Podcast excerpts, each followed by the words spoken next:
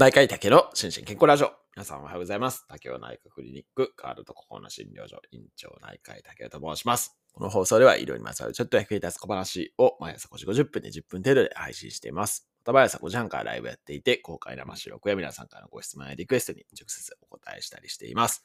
アフタートークも人気です。ぜひご参加ください。ということで、今日はですね、ちょっとここ数日というか、最近ですね、医者っぽい話が続きましたんで、休憩会ということでやっていきたいと思うんですけれども、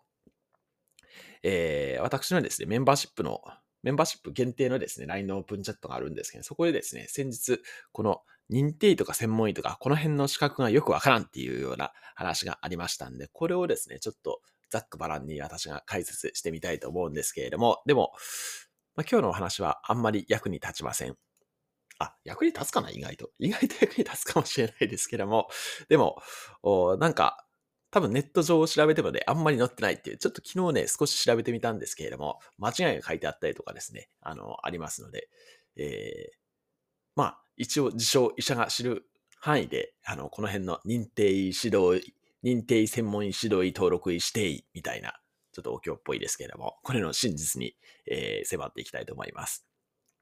はい。で、まずはですね、まず認定医からいきましょうかね。認定医はですね、えー、まあ一番こういった資格の中ではですね、あの、ハードルが低く取れる資格ではあるんですけれども、そもそもね、認定資格を出していない学会とかもあるんで、あ、そもそもですね、あ、失礼しました。ちょっと、えっ、と、そもそも、えっ、と、これ学会が、あ認定する資格かそうでないかっていうのがあったりします。で、最後に、えー、お話しするですね、指定医ですね。これはですね、学会認定ではないんですよね。はい。なので、えっ、ー、と、前半のですね、認定医、専門医、指導医、登録医とかですね、この辺は、まあ他にもね、何トライみたいなのあるかもしれないですけれども、そういうのは、あの、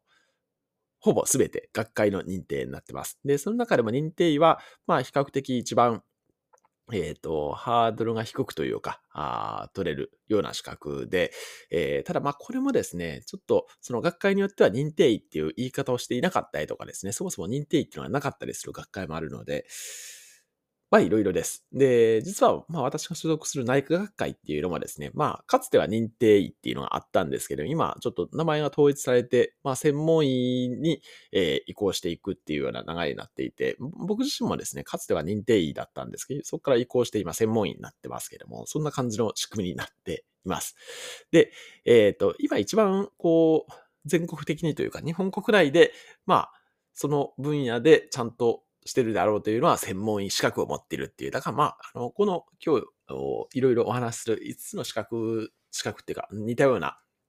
ものの中では、まあ、まずは専門医を持っているかどうかっていうですね、これを見ていただくのがいいんじゃないかなというふうに思います。で、専門医はですね、まあ、どういうふうに取れるかっていうと、まあ、基本的には医者になってから2年間ですね、初期臨床研修っていうのをやるんですけれども、まあ、その時には、まあ、あの、特にこれといった専門家を2年間研修するわけではなくて、広く、例えば内科外科とかですね、産婦人科、小児科、えー、地域医療とか精神科とか、まあそういった感じで、まあ幅広い、こう、スキルを身につけてもらうっていうことで2年間研修するんですけれども、そこから、えっ、ー、と、大体医者の3年目以降ですね、えー、専攻医っていうのになって、えー、その専門医を取るための専門の研修。まあ大体3年のことが多いですけれども、そういうのをやっていって、で、そこで、まあ一通りのことができるようになったら、まあ専門医資格を得るみたいな、そんな感じになってます。だから私自身も3年目から腎臓の研修をやり出して、えー、腎臓専門医資格は6年目かな ?6 年目か7年目か、それぐらいで取った気がしますけれども、そんな感じで、えー、大体、まあ専門医資格は、その、後期研修、あ、まあ、後期研修って今言わないな。はい。まあ、専攻医の研修をして、えー、まあ、7、8年目ぐらいまでには取れるっていうのが、まあ、普通かなというふうに思います。ただまあ、ちょっとね、これ、後からもお話しますけれども、学会の認定なんで、その専門医のね、こう、ハードルの高さっていうのが、学会によって全然違うんですよね。例えば、まあ、私が専門にしてた、あ専門にしてたっていうか、専門にしてる腎臓とかね、比較的こう、専門資格は緩いんですけれども、学会によっては非常に厳しいね、専門資格があったりするんですね。まあ、私の知ってる範囲でいくと、呼吸器とかね、えー、非常に厳しくて、論文を自分で、えー、書いたものが2本かな。今ちょっとどうなってるかわからないですけど、当時は結構ね、ハードルが高くって、それでね、宿泊してる同期とかもいて、えー、この学会によってですね、専門医の、こう、受けられる受験の資格が違うのはどうやみたいな、そんな議論もあったりとかして、まあそれを統一すべきじゃないかっていうのがあったりしますね。まあそんな感じで、でも専門医資格を持ってるっていうのは、まあその領域では一通りのこう研修やってスキルを持ってるっていうのは一つの証になるかなというふうに思います。はい。で、指導医ですね。指導医は、えっ、ー、と、その、まあ大体認定医とか専門医に追加して、えー、持ってることが多くて、まあ私自身もですね、指導医資格、1、2、3、つかな、持ってるんですけども、えっ、ー、と、指導医資格があると、その、例えば施設とかですね、医療機関で、えー、その、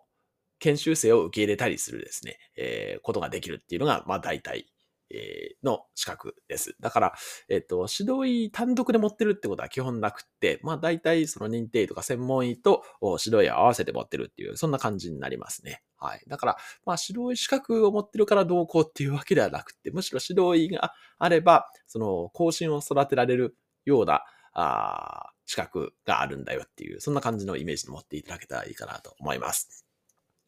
はい。で、えー、で、登録医ですね。登録医はですね、登録医って多分あんまりね、聞かれない、聞かれないかもしれないんですけど、私がね、えっと、所属してる学会では2つね、登録医制度っていうのがあって、これまたね、非常にややこしいんですね。えー、具体的には心療内科学会と、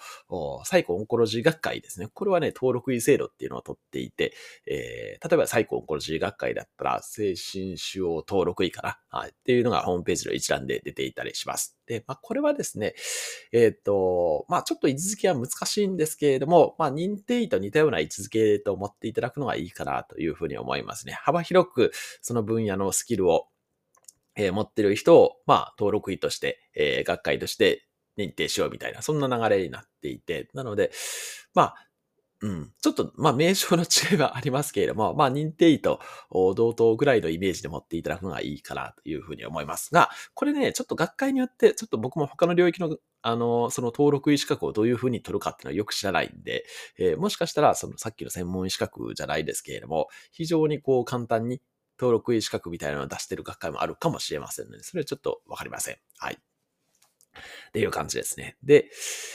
で、えー、っと、指定医ですね。指定医はですね、まあ今までいろいろ言ってきましたけれども、学会認定ではないんですね、基本。で、指定医もいろんな指定医があって、例えば、えっと、まあ私の一番関わる領域でいくと難病指定医っていうですね、難病を、この患者さんは難病だというふうに、えー、言えるような資格ですね。これは指定医っていう、これ都道府県から与えられている資格ですけれども、いうものとか、あとまあ、えー、精神科領域だったら精神保険指定ですね。まあ、これはいろんな、こう、権限を持てるっていう意味合いでの精神保険指定医を、持っていない精神科医はね、ちょっと、その業務上かなり制限がされてしまうんで、まあ基本的には精険科医は、精神保険指定を持ってるっていうことが、まあ一人前の証っていう、まあもちろん専門医資格もあるんですけどね、あるんですけども、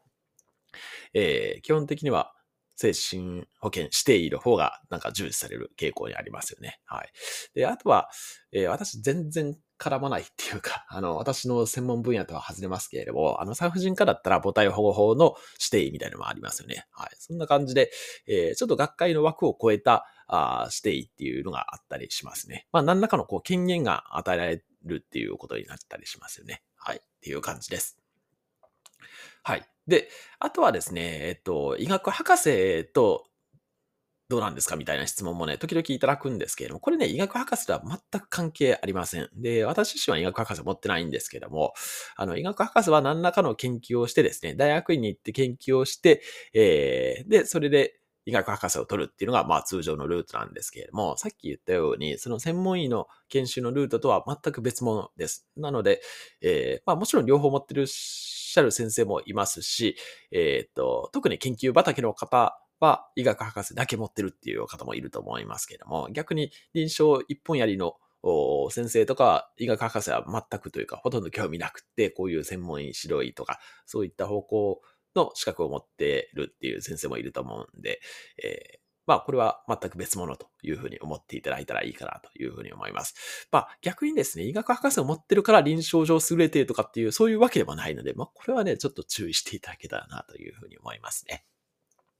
はい。で、で、最後にですね、ちょっと資料をつけましたけれども、あの、まあ、先ほども言ったようにですね、その専門医資格っていうのが、その学会認定である弊害、まあ、その学会によってもうすごい、こう、差がありまくるっていうので、えー、日本専門医機構っていうのができてですね、まあ、その専門医の、こう、質の近典化みたいなのをやろうということで、新たな専門医制度っていうのが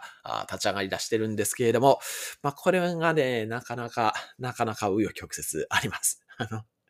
えっと、例えばですね、その内科領域の、まあ、例えば、何でもいいですけど、まあ私の専門、あ、そうだな、腎臓もいろいろですよね。だから、えっと、まあこれちょっと話すると長いんですけれども、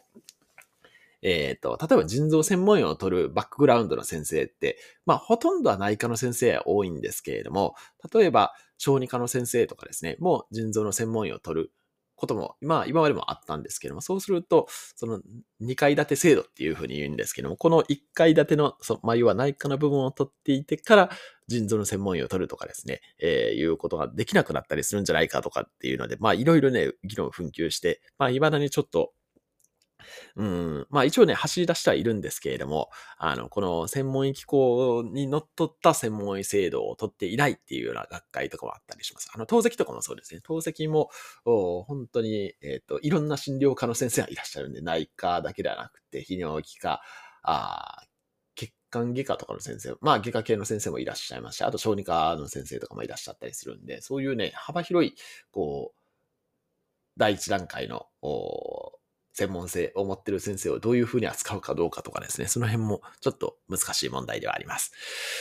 はい。ということで、大変長くなりましたけれども、何かの参考になれば幸いです。では、今日も幸せな一日でありますように、お相手は内科医の竹でした。興味津々。